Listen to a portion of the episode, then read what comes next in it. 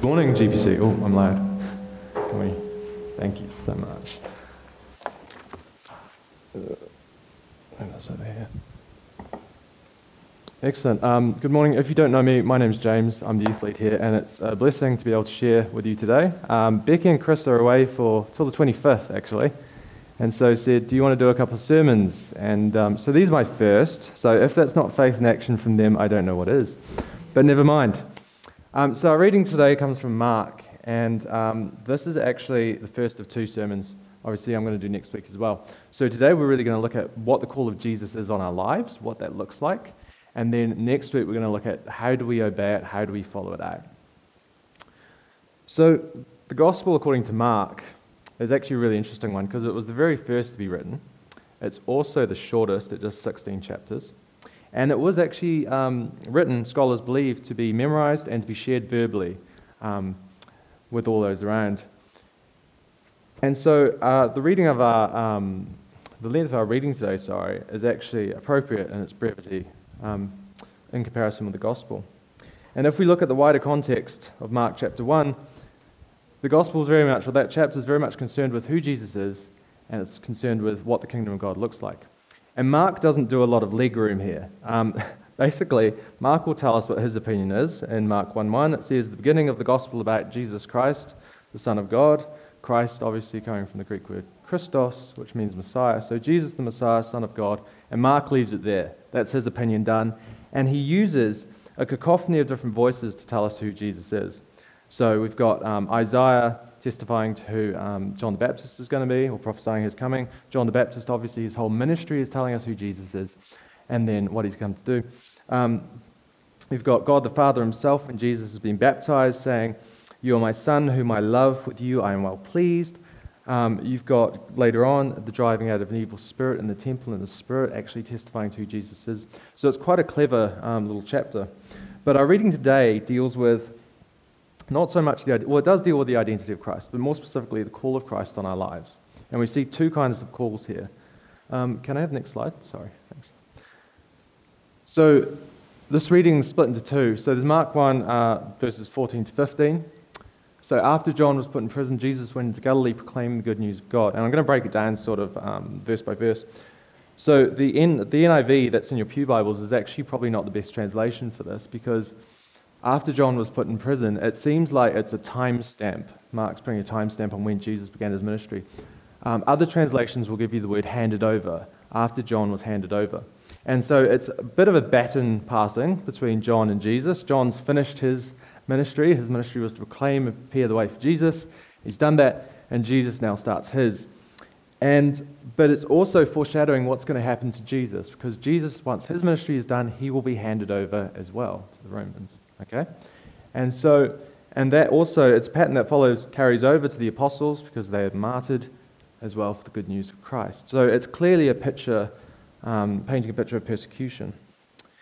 Then, verse 15, we see what Jesus preached. So, the time has come. It's really interesting he has to say this. Um, the time has come, the kingdom of God is near. Repent and believe the good news. And so, we get a rich sense of Jesus' identity and significance, but also the call to God in us. So, he preaches the time has come, and what he does um, there is there's a very, very interesting use of the Greek word. Because normally in Greek, if you were talking about time, you'd use the word chronos, which is where we get chronology from. Um, but here they've chosen another word called kairos. So kairos actually means the appointed time. So it's telling us Jesus is the Messiah that was prophesied to come at the appointed time, to be sent by God at the appointed time.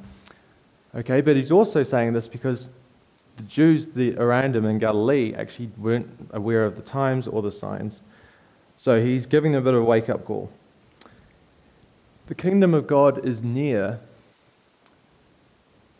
Oh, it's not there. Know, the kingdom of God is near. We'll ignore that.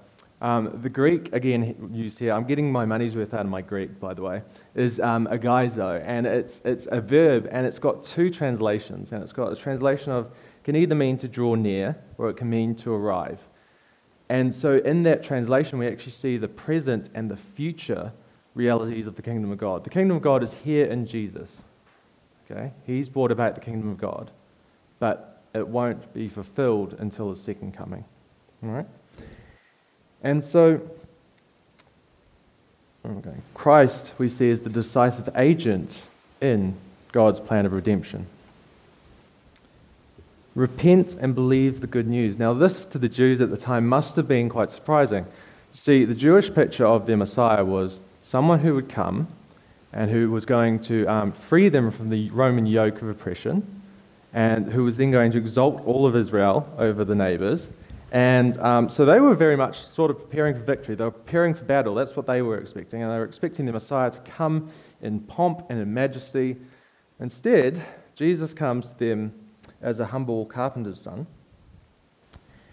And instead of preaching victory, he says, Repent. Turn from your wicked ways of self righteousness. Turn from your trying and your striving to fulfill the law and believe the good news that Christ has come to die on a cross as a propitiation to turn away the wrath of God and to free people from eternal damnation. And so we get the picture here, and it's, it's a big paradigm shift. It's from us to God. Okay, it's going from independence back to dependence, as we had in the Garden of Eden. And so salvation is all of God, and that's what this is telling us. So this is the first call. This is Christ's call to salvation. Okay, give up and trust me. Is basically what he's saying. But is that the Christian life? The answer is no. There's more. Can I have the next slide, please? Sorry, thanks.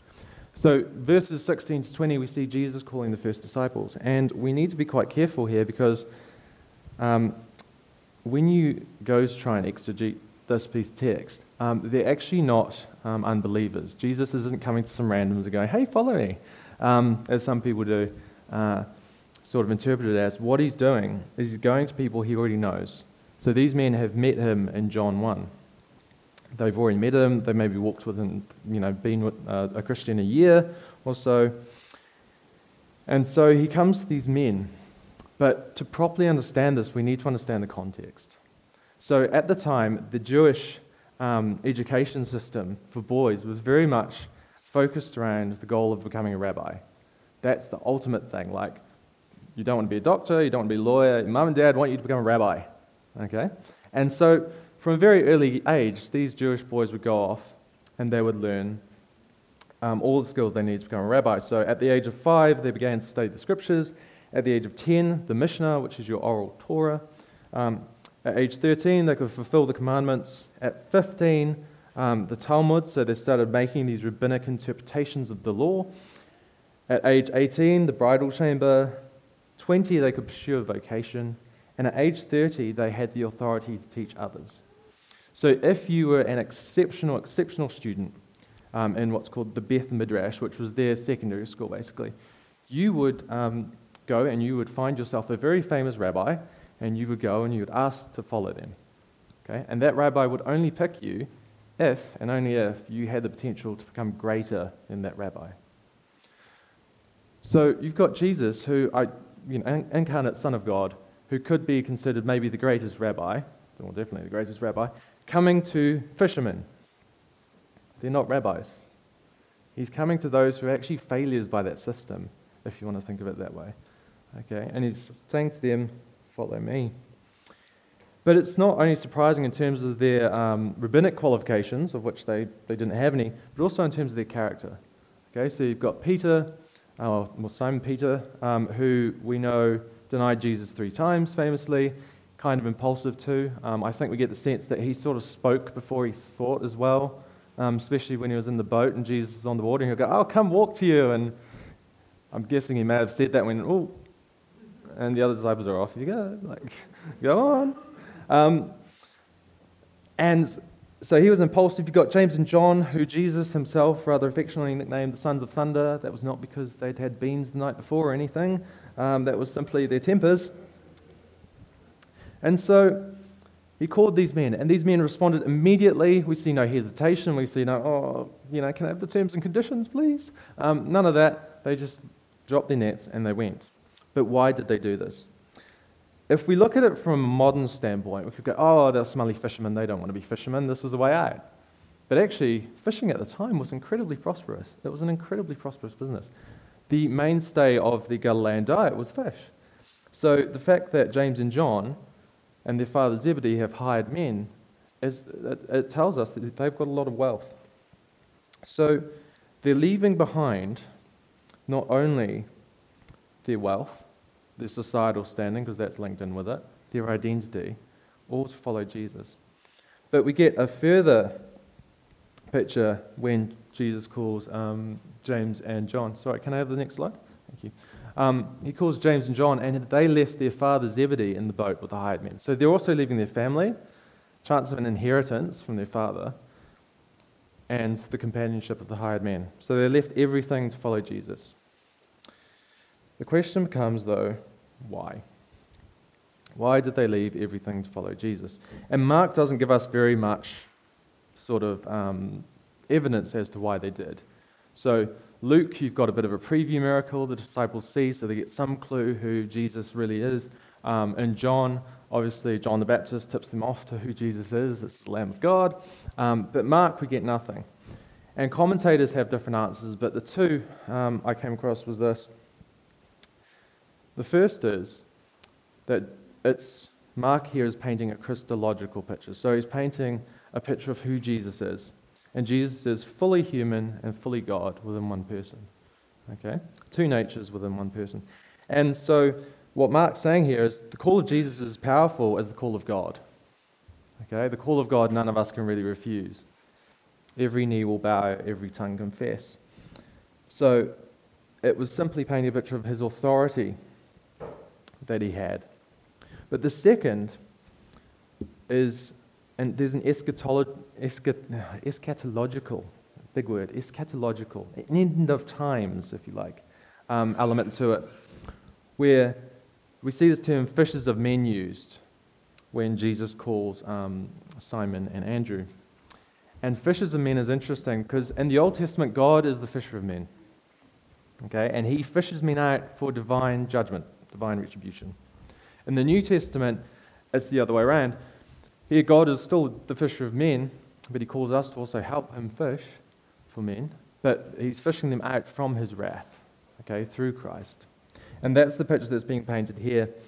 But it has more um, significance than that as well, because this term fisher of men was kept alive at a place called Qumran, and that's where they found the Dead Sea Scrolls.